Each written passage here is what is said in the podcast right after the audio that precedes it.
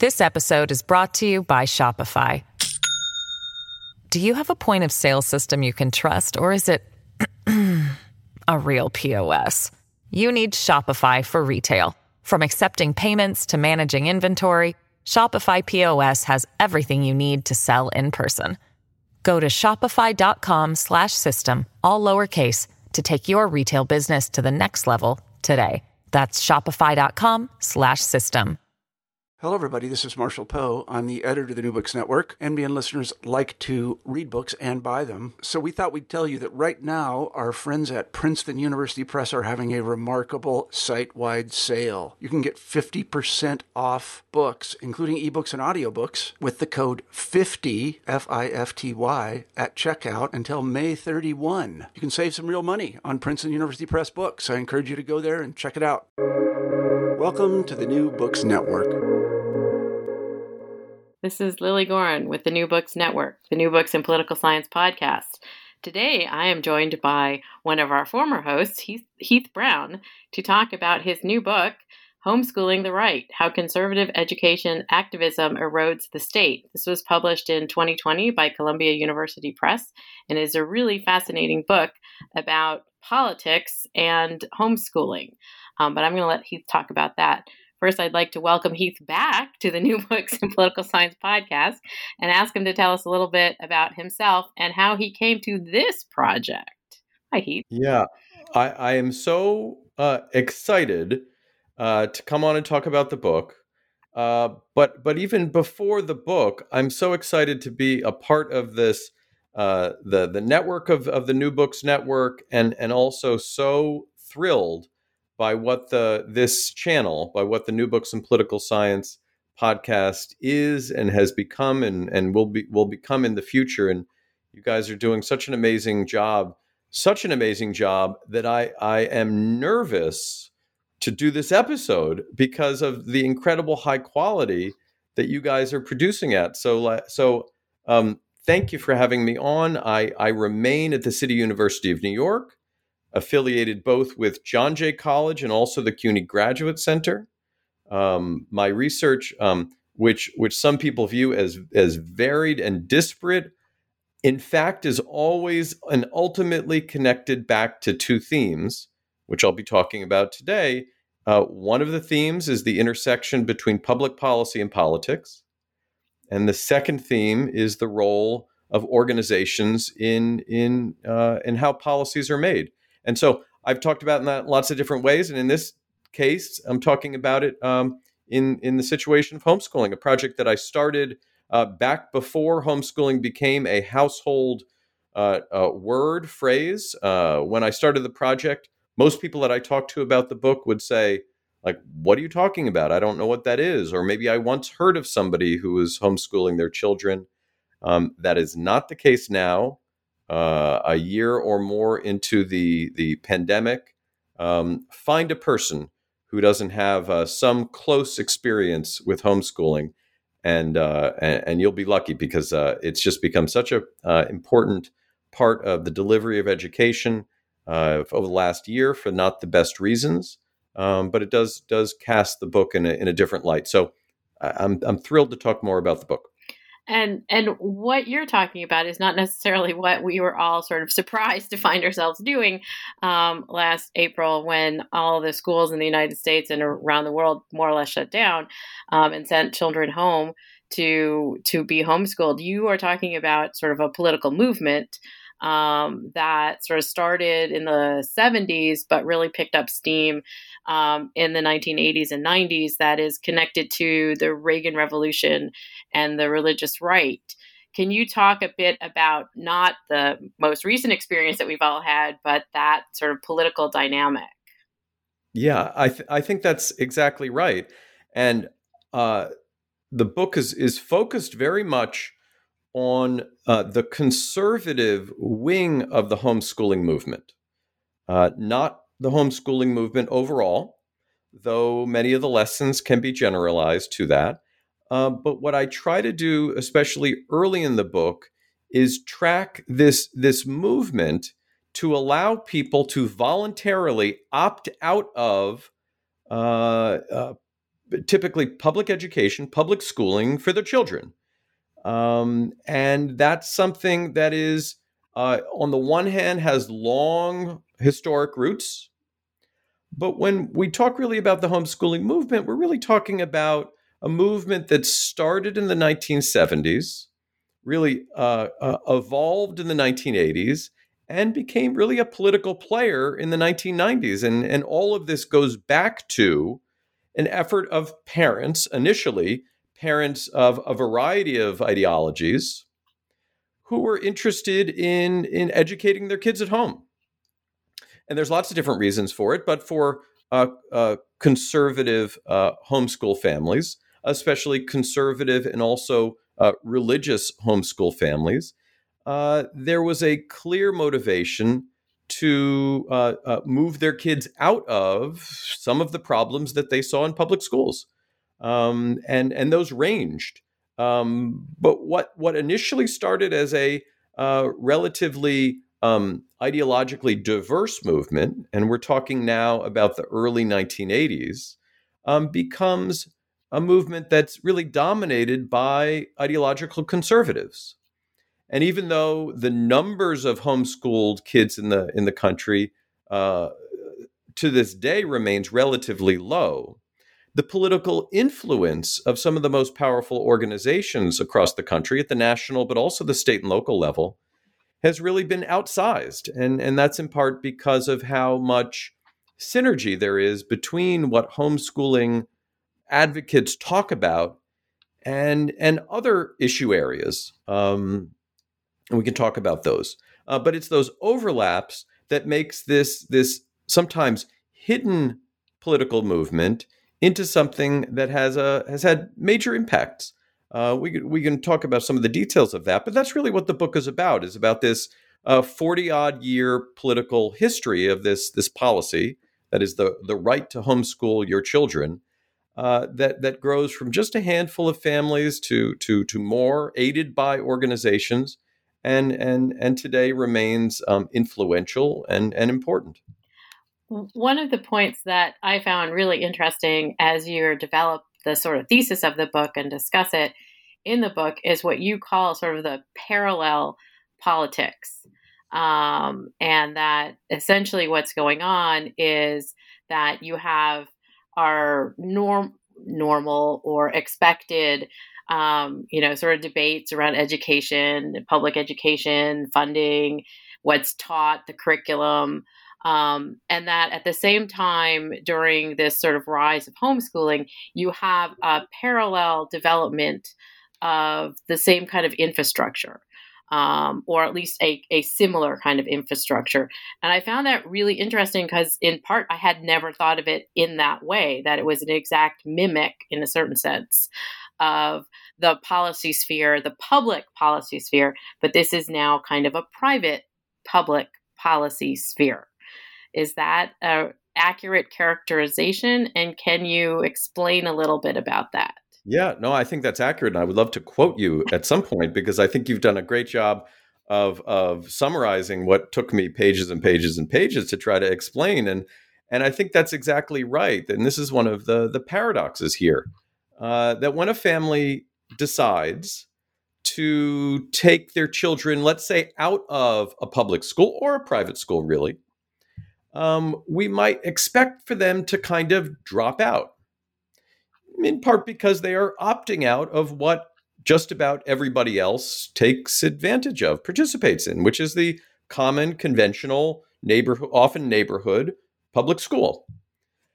But when a family does that, uh, they face uh, a, a, lot of trouble, which is how do you educate kids at home? And and uh, uh, all of us, including parents and non-parents, now can much more closely relate to this because over the last year, many families have had to do this very thing. But imagine doing this voluntarily. Imagine doing this in, during a time before the internet when you could pull up uh, Wikipedia and find out about any topic in the world. But think about the 1980s uh, when uh, uh, we're talking about a pre internet time period. Uh, where parents would make this decision and then they were faced with the conundrum. So, what do we teach? How do we teach math? How do we teach language arts? How do we teach history or biology or what have you? And what naturally, almost, uh, I would argue, inevitably grows up around these families is a rich civil society filled with dozens and dozens of organizations that are helping parents actually homeschool. And they help to provide curriculum, they help to provide links to textbooks, they help to provide mentoring of these new, often untrained teachers in the home. And this is this is a civil society grown out of really nothing, not much of anything. Um, but it doesn't remain a civil society focused just on curriculum and pedagogy. It quickly, and and and some would say um, on purpose, develops into a political movement. So soon, by the mid 1980s and 1990s, there are politically oriented homeschool organizations operating in just about every state that provide a political voice for families that are educating at home. Because educating at home, even if it's made legal by the time of the late 1980s, early 1990s, doesn't make it easy. Doesn't mean that families don't face any challenges with local school boards or local administrators who are wondering what's going on in these homes. And a very active and effective uh, set of lobbying organizations forms to provide a common defense. And that common defense is, is essentially boils down to uh, leave us alone. Um, give us the exemptions to all of the educational rules that are being introduced everything from testing to accountability to teacher standards to what have you. And so, uh, what what starts as um, a civil society that is formed really just around the act of educating becomes politically influential. And so, by the early 1990s, there isn't a legislator uh, operating in any state government that would dare step foot into the world of homeschooling out of the fear of dozens and dozens of families being mobilized to arrive in the capital to oppose whatever they might be doing, even if what they were doing isn't going to directly affect homeschooling, even just the possibility, some and some would say like the unlikely possibility that a new re- educational regulation might touch on homeschoolers is rejected outright.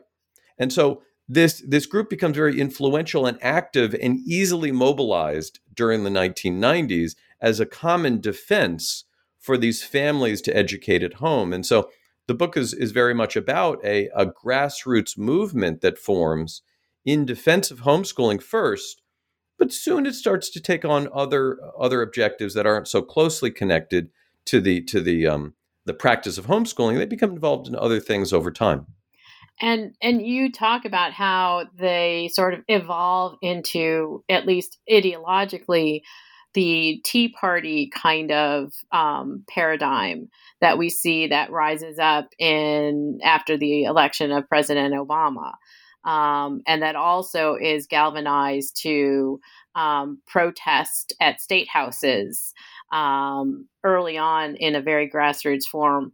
Uh, can you thread the needle between the um, the homeschool movement and and your argument with regard to how that sort of connects to the Tea Party?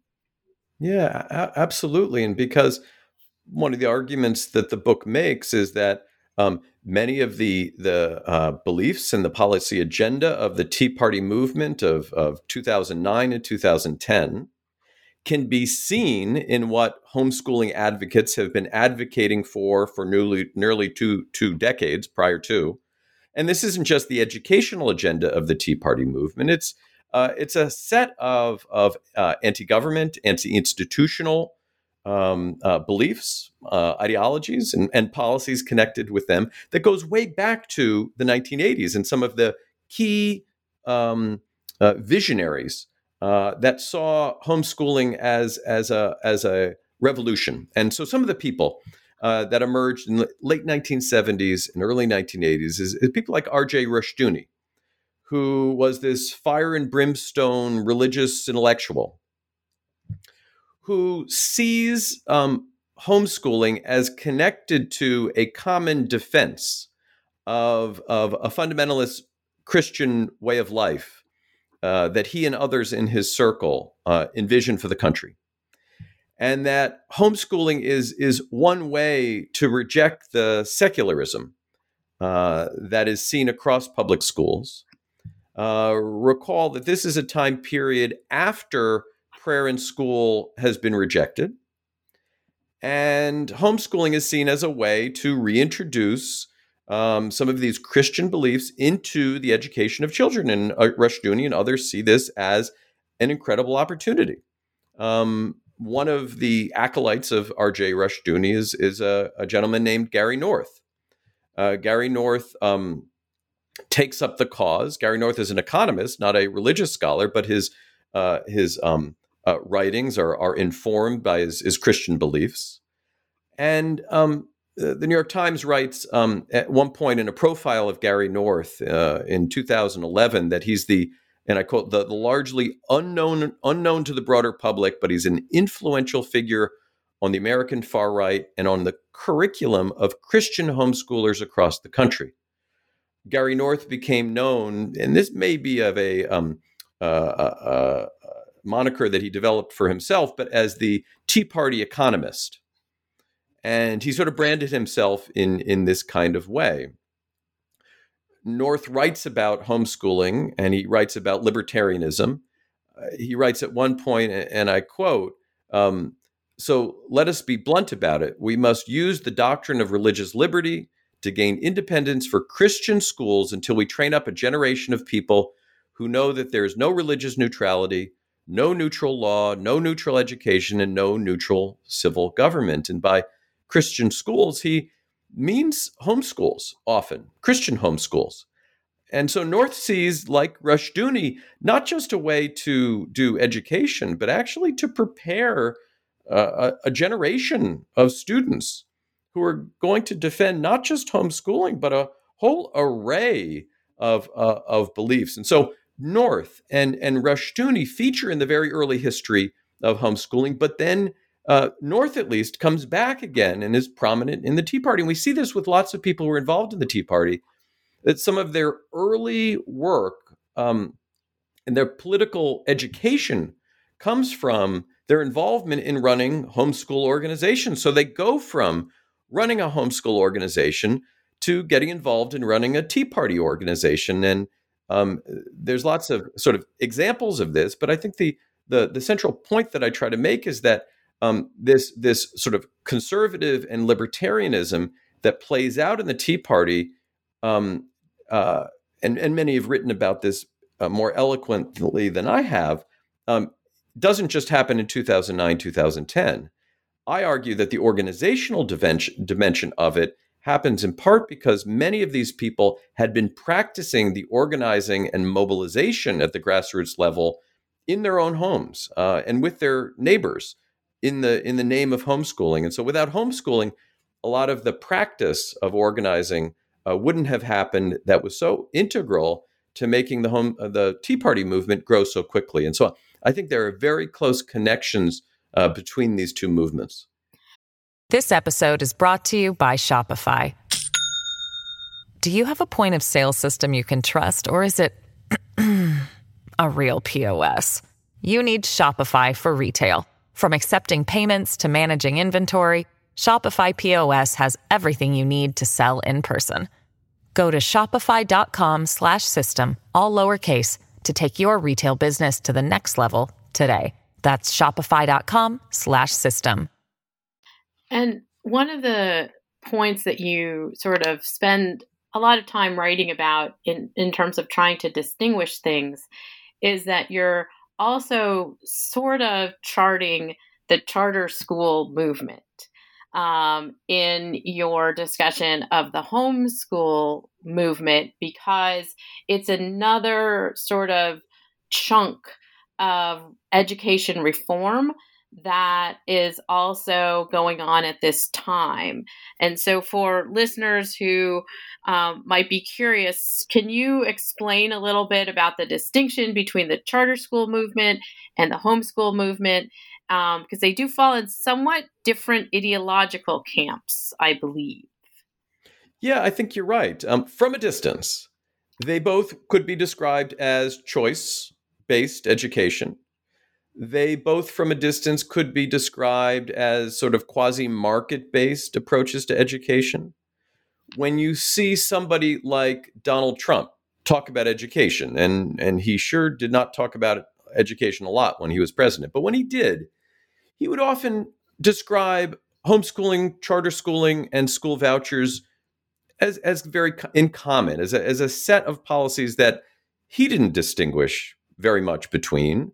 And, and I think um, many would sort of take away something similar, that they both sort of start from a similar premise that is critical of, of traditional public schools, that is, that is generally supportive of giving parents choice in some fashion. You would be led to believe then that they share a political history when in fact they really don't. Um, though they're happening at about the same time, um, homeschooling, the legalization of homeschooling precedes the adoption of charter school policies in, in, in nearly every case, so that by the end of the 1980s, homeschooling is legal and accepted in just about every state in the country. Um, whereas charter school laws hadn't been passed. They, they wait until early 1990s uh, charter school laws play out over the 1990s and early into the 2000s. So they they arise at slightly different times, and they arise with a very different coalition of supporters. Uh, charter school laws and charter school advocacy really started as a um, uh, the business community and and local groups coming together, often in cities, uh, whereas the homeschooling movement has been a much more rural and suburban movement. So where this has played out has also been been different.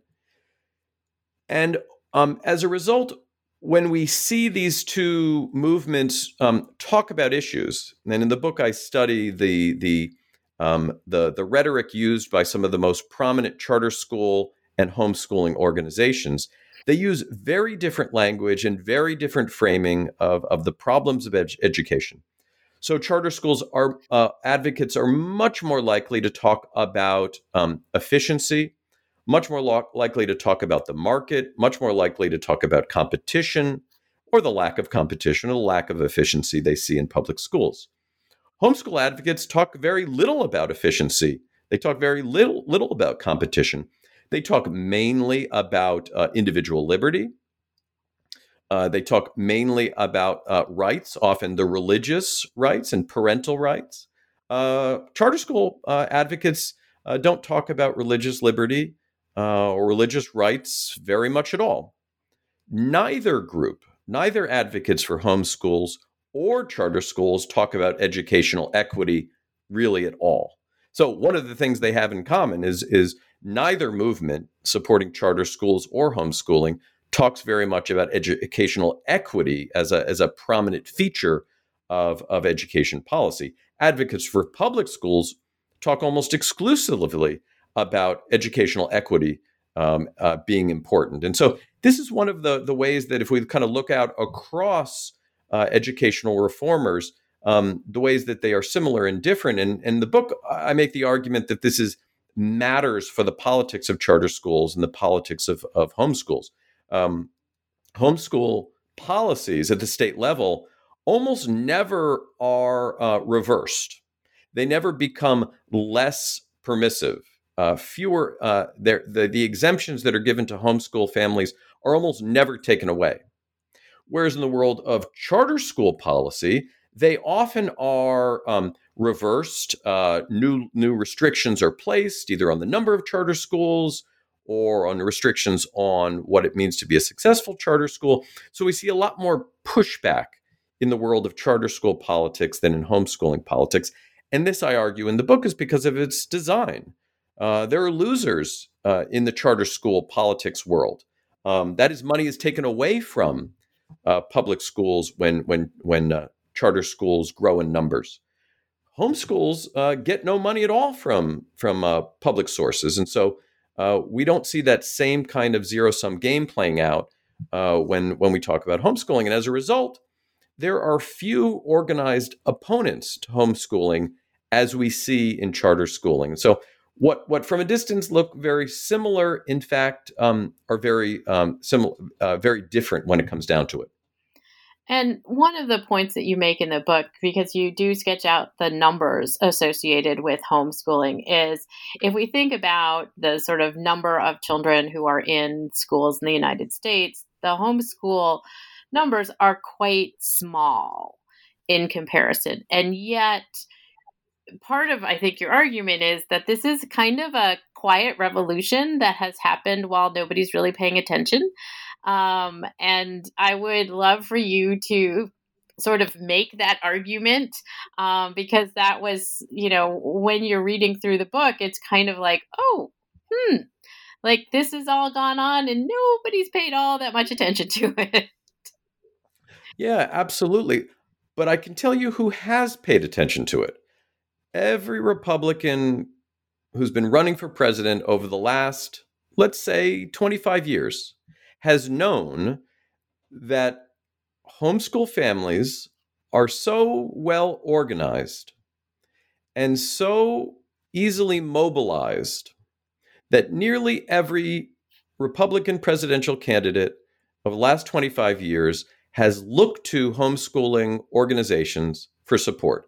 And it's not because uh, homeschooling parents make up 25% of the voting population, in, even in the most in the even in the areas of the country where homeschooling is is the most prevalent, we're still not talking about more than ten percent uh, of local uh, local uh, students, and and that's just a fraction of who's going to turn out and vote. It's not because uh, they they um, represent a large voting bloc. What they represent for many Republican candidates is a, is a group of families and potential volunteers on campaigns so in uh, in 2000, when Al Gore was facing uh, uh, George W. Bush, uh, there were organizers who recognized that they could turn the the Bush campaign into a mini curriculum, and they did that. There's a there there there's a um, a, a, case in 2000 where uh, organizers created what they called uh, the, uh, George, uh, the homeschoolers for George Bush, which was a curriculum uh, played out in the fall of that year, where families could could connect their their their homeschool, that is what was going on in their education, to the the campaign, so that if uh, if the the, the children uh, went out and volunteered on a campaign, they'd get a certain number of points. Uh, if they uh, worked very hard to um, uh, turn out voters, get people registered, they would score points. So, to such a great extent that when George W. Bush ended up winning the election, he thanked these organizations, these homeschooling organizations, for their help. He saw them as the foot soldiers in his election. Michele Bachmann, Mike Huckabee, uh, Ted Cruz, um, all look to homeschooling organizations uh, and homeschool families, the, that is the, the most conservative of them, as effective volunteers uh, uh, integral to their get out the vote campaigns, and and uh, and and as a consequence, uh, a movement that has never been um, enormous in numbers has had this outside role to play in elections. Now, again, not all homeschoolers voted for Ted Cruz or Michele Bachmann or George W. Bush. And in the most recent elections, what we've seen is it's somewhere around 60% of parents of homeschool children uh, vote for the Republican candidate. So uh, that was the case um, uh, for John McCain, where he got about 60% of, of homeschool parents uh, supporting his campaign. About the same percentage voted for Mitt Romney, and about the same percentage voted for Donald Trump in, uh, in 2016. Interestingly, in, 2000, in 2020, I found that there was a small decrease in the amount of support among homeschoolers for Donald Trump. Small, a couple of percentage points. And one of the reasons for this, I think, is because what's happened to homeschooling over this time period is it's become uh, less ideological rather than more. And that's because m- the numbers are growing and it's become much more diverse. Uh, this was a, a, a, movement that for a long time uh, was largely white, was very suburban and rural, Uh, but more recently, it has become more diverse in terms of class, uh, in terms of race, uh, and I think in as a as a consequence in terms of ideology. And this is in part because in 2020, uh, unlike in 1985 or 1995, technology has made it much easier, and the cost of homeschooling has gone down a lot. And so, uh, the most this most recent election I don't argue in the book uh, because the book was published after the outcome, but in subsequent uh, uh, data analysis, it has seemed that maybe there's a slight turn. Now, the most conservative homeschool families remain dedicated to Donald Trump. What we see on the uh, is is the the moderate uh, homeschool parents turned away from Trump uh, in 2020 in a way that they hadn't in in 2016, and so that's that's part of the the argument of the book is that um, these families, as a result of of uh, leaving the public school system, have to find a curriculum, and when it comes to election time, they find a curriculum in getting involved in elections, and candidates for office haven't been um, haven't ignored this. In fact, they've embraced it uh, because they recognize how valuable it can be to have families uh, get out and and uh, uh get involved in helping them get elected. So, I mean, again, this sort of movement is sort of coming to differ, to maturity in a certain sense, and and as you note, there's a little bit more diversity, and now we've all done it um, over the past year of the pandemic. Um, although I know many people want to send their children back to face to face school. Um, do you what do you see as the legs um, for this movement going forward in terms of will it remain more captured by or based in the sort of religious right? Um, or is there going to be possibly again more of an expansion? Yeah, what what what you see play out more recently over the last uh, five to ten years, and what I think I would anticipate in the future is um, is a moderation of of the politics and and, and ideology uh, that is so um, has has been so dominant in the homeschooling movement. Um, and I think there's a couple of reasons for that. One of the reasons is that there are um, many more um, uh, purposefully secular homeschool organizations, and and they've been successful. Where whereas in the past they they um, really didn't exist at all, they they have grown and and they're now I think much more effective in in advocating for a, a very secular uh, vision for homeschooling. So that's part of it. Is is the the most prominent organizations now include uh, much more kind of um, uh, moderate um, secular organizations, where in the past it was dominated by much more conservative organizations. At the same time, uh, the most prominent homeschooling organization um, has um, become much more focused just on homeschooling. So there's an organization called the Homeschool Legal Defense. Uh, uh, uh, what's the A? Association, maybe um, HSLDA. Um, and whereas in the 1990s and 2000s, they were a player in conservative politics, not just conservative education politics. Um, and that was because of their leadership.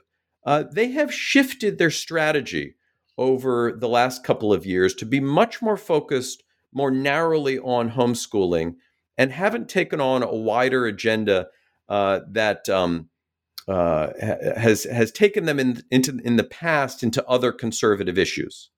So they've I, by narrowing their agenda, I think they're going to um, be much more focused. Uh, now, I think their defense of homeschooling remains as strong as ever, but it's much less connected to other social policies. I think the third reason for moderation is is kind of the demographic one, uh, which is the people who homeschool. I think are are much are, are doing it for for different reasons, and some of those have have played out over the last year, which is um, I think for some families going to be hard to uh, to go back to, especially if they've made um, they've moved communities and their homeschooling now has taken them out of a community that they once were in. Um, and so I think um, what what we see there is is a changing So the, the face of homeschooling has has changed over over this time period.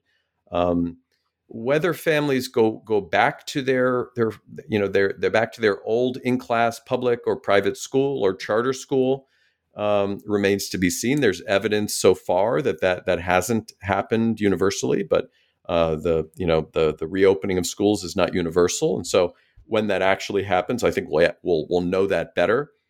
But I think there are reasons to think in the future that the homeschooling movement won't be nearly as charged by its uh, by its most conservative and right wing advocates, and there'll be many more uh, moderate and centrist advocates of homeschooling. Now, those moderate and centrist homeschooling advocates um, uh, may um, strengthen the movement, uh, may make it um, may have it grow in its numbers, but I think its political influence, especially in Republican um, presidential politics, may not be what we saw in in the past.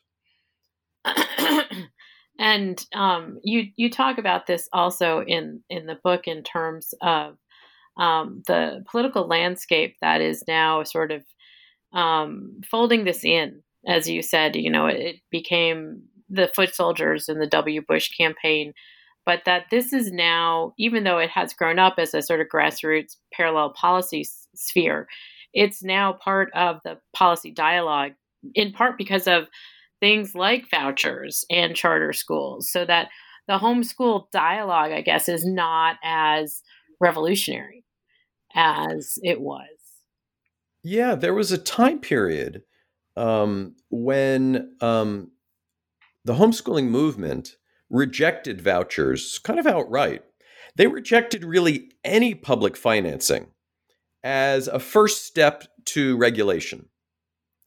And so you see peculiarly um, state legislators uh, sort of often supportive of homeschooling uh, make recommendations to include homeschoolers in voucher plans or public financing or to find ways for public funds to support uh, homeschooling expenses in some fashion. And in the past, homeschooling organizations basically rejected that outright. And they said, thank you, but no thank you, because in their view, um, the money comes first and, and the regulation comes second. Uh, and they've always been first and foremost opposed to any kind of uh, regulation of homeschooling. And that goes from um, what's taught to who is teaching it. In, in many states to this day, uh, you don't need uh, to to have graduated from high school in order to be a homeschool teacher. You don't need an educational degree. Um, the, the the standards and and testing are, are largely absent in in most state state rules. And and homeschooling advocates in the past have been quite content with this, and and also content with having no money come to homeschooling families. Now, over the last year, there's really been a great change in that. And there have been numerous um, uh, uh, policies presented at the national level, but also at the state level to make the expenses of homeschooling uh, a tax write off, to provide uh, for, for greater public funding of the expenses of homeschooling. Um, and homeschooling organizations, I think, have increasingly become much more comfortable with that, and and that's perhaps because of their moderation, um, their recognition that that money maybe is is available, but it, it remains unclear whether those strings that they've always feared are are coming next. Um, but for you know the last four years, homeschooling movement has had an advocate in Washington in the Secretary of Education, unlike ad, an, an advocate that they've ever had in the past, Republican or Democratic uh, uh, administration. Uh, Betsy DeVos was a was a knowledgeable about homeschooling, um, had advocated for homeschooling policies prior to getting that position, uh, was seen as a as a as a friend of the movement, even though homeschooling advocates didn't back Donald Trump in large in in vocally. In fact, some of the most prominent HSLDA and, and one of their former and most well known leaders wrote a uh, op ed, very prominent op ed in the Washington Post, where he said Donald Trump is not our candidate. Uh, we have supported Republican candidates in the past, and he is not somebody who we should support. Despite that, uh, the homeschooling community got that is the conservative homeschooling community got their person in in the Department of Education, and and Michael Farris, who wrote that op-ed, uh, later uh, showed up at at uh, all of the Supreme Court uh, uh, swearing-in ceremonies because the larger socially conservative um, agenda uh, that he and others had been advocating for, that that homeschooling fit so naturally into, um, Donald Trump was seen was seen as a success. So um, the oddly the the, the Trump years um, were were a huge success for homeschooling, um, but could lead to the the the kinds of things that they had worried about for so long. And so you see them trying to walk that tightrope uh, over the last year of of wider acceptance and understanding um, and and and empathy with with how difficult it is to homeschool, um, but but but also then what comes from uh, that that, uh, that that salience, and it could be more regulations, it could be more standardization, it could be some of the things that they have been so fearful uh, of in the past, and that would pull homeschooling much more into the the mainstream, possibly making it more standardized, making the outcomes much more widely known. In the past, we we've known very little about homeschooling. Uh, we've known we've known very little about um, you know uh, reading proficiency, math proficiency, all the things that we know so well about public schools. When it's come to homeschooling, we've known very little. It could be in the future we'll know much more. And the dynamic around this whole movement was also one that was state and local based um, which is again kind of novel on some on some levels, but not really um, in terms of its grassroots movement. So this isn't necessary. It became a national movement, but it really operated along the lines of advocating for legal changes in the states. Is that correct? Yeah, that's you know there there in in in most ways there is no federal there has been no federal homeschooling policy as such uh, what federal homeschooling policy is basically meant in in practice is don't talk about homeschooling um, don't include homeschooling in in when you're introducing and making federal policy and and everyone's you know has been kind of okay with that uh, and, and that's in part because they, they haven't asked for very much in return. Most of the real action is played out at the state level. And so state uh, uh, state homeschooling policy is really what allows families to to opt out of of formal uh, schooling, formal schooling that takes the form of either a public school or a private school or a charter school. Um, that's either written into formally written into state law, or written it into some sort of uh, indirect way so that to homeschool basically means to operate a home based private school. But whether it's sort of formal homeschooling or de facto homeschooling, the real legislative action has always been at the state level. Um, and and local officials have kind of actually had had little to do in many cases with homeschooling because um, in many cases, homeschoolers had had little to do with public schools. Only very recently have uh, local uh, local jurisdictions come to connect better with homeschooling, and that's in part because of declining enrollment in many parts of the country. So, whereas in the past, uh, a, a student who was educated at home wouldn't be allowed to take a class at a local high school, let's say, let's say they wanted to take a class, the family was unable to teach Russian, Mandarin, uh, uh, uh, uh, astronomy. They, they in the past were just about always forbidden from taking that class, the individual class at a, at a local public high school. Increasingly, that's possible. In the past, uh, a student athlete would almost never be able to compete for a local team, nor would their team their homeschool team be able to compete against uh, uh, public or private schools. Increasingly, laws have been passed to make that possible. And so, what we've seen over the last, let's say, 10 years is homeschools have become uh, more closely connected with local public schools and, and other local institutions. Libraries are really the most prominent. Um, libraries have come to embrace uh, homeschool families, often dedicating large sections of, of uh, a collection and rooms and space and invitations to homeschool families to use libraries, use uh, public libraries. Um, that that um, represents a change in how homeschool families have been integrated in local communities. Once uh, cut off from many local institutions, really operating in this kind of parallel way, um, those lines have have uh, have crossed uh, more recently, and it's in part because localities and states have have seen um, uh, the the need to connect these families much more to to public schools. And I mean, I know I've read and I've seen articles about the questions of student athletes um, or AP classes, um, particularly as an option that homeschool families or organizations are wanting access to for the for the students.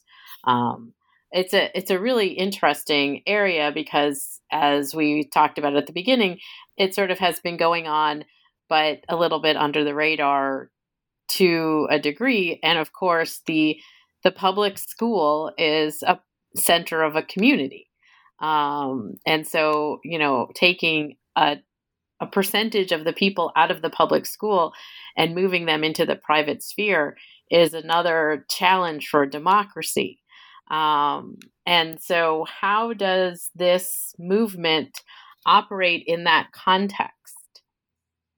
Yeah, I think you're exactly right, and you know, and my my hope with the book is that it's it's um it's read not just by those interested in education politics and education policy, because I think I, I think the argument that I make is is is true for the homeschooling movement in a way that it is um, for for other things like gated communities, uh, gated communities um, that are um, not always established by policy, but public policy decisions have been made uh, on zoning and and construction of of public services to to make them much easier in some parts of the country, and very very similar things happen. If you live in a in a gated community, either with formal gates or or with some other you know virtual gates um, there's often a, a, a quasi bill of rights uh, that establishes the the rules and procedures about everything that your local town council would have would have been um, solely in charge of in the past. Um, democracy of a sort plays out uh, within um, these communities that have um, uh, been exempted or opted out of uh, what others have have uh, remained a part of. Uh, it's true for homeschooling families that that no longer are a part of a PTA, uh, that no longer as are as involved in in local school board politics. Uh, when families who decide to homeschool um, make those decisions, it's analogous to other kinds of politics of opting out um, everything from occupational licensure and what it means when states allow certain occupations to um, opt out of the licensure procedures. Uh, that has an effect on the politics and regulation of those professions. Um, everything from individual retirement accounts to vaccination uh, to vouchers for housing and education all share a common design which is allowing people to opt out or gain exemptions from the rules that others play by. And there are consequences for democracy of that. Um, but they're not the obvious consequence that I think a lot of people accept, expected for homeschooling, which is once people opt out, they drop out. In fact, the opposite has happened in the case of homeschooling. People have opted out but they haven't become less politically involved. They've become more politically involved. The, the act of opting out has empowered families to feel uh, like their political voice and their, their, their political role um, is is heightened, and and and I think this is a um, sort of a paradox and irony uh, that that we need to think about when we give other kinds of exemptions, uh, exemptions that we would think mean that people will then kind of leave everything else alone is really not the case. That these opt out movements create powerful constituencies that will um, be involved not just in the narrow politics of that given policy, but will bleed over into other issues. And and I think that's one of the the the, the parts of this book that that I uh, and uh, that I hope to engage people with is is this idea of of opting out and um, opting out of the COVID vaccine and the consequence for political organizing seems like something that is that matters. That this is the opting out of this this vaccination has obvious public health ramifications, but it also has political ramifications as well. And and trying to understand those in real time is is very hard. I would argue that that we don't have to understand it just in real time. We can also look to analogous political movements that have played out that we can draw some lessons from. And, and the homeschooling movement, I think, is one of them. So, given that, what is it that you're working on now, Heath? What am I working on now? I am I am uh, working on a, a, little bit trying to follow up on on this project, um, but uh, there are a number of other things, including something unrelated to my research, uh, that is related much more to uh, trying to right some wrongs in the world of book publishing that I can't yet reveal the details of. Um, but they will be revealed soon to the world, and and uh, and I think it's it's a very exciting project that I that I hope to connect with the world, and I would love uh, come this fall to come back on without a book to promote, um, but with a book related project to talk about and, and would love to come back and, and talk to you guys uh, about the project and about um, uh, how we hope it leads to uh, more books, better books, um, uh, books from a wider diversity of institutions. And, and uh, maybe I'll leave it there, but, but I really do hope to come back to talk about that project soon. I am very intrigued and I'm happy to invite you back to the New Books Network to talk about that. Wonderful. Thank you for joining me today, Heath Brown, to talk about homeschooling the right, how conservative education activism erodes the state. Published by Columbia University Press. I assume one can purchase this at Columbia University Press's website. Um, any brick and mortar stores with a cool online presence you want to give a shout out to? Uh, not that come to mind, but I do want to give a shout out to my editor, uh, uh, Stephen Wesley.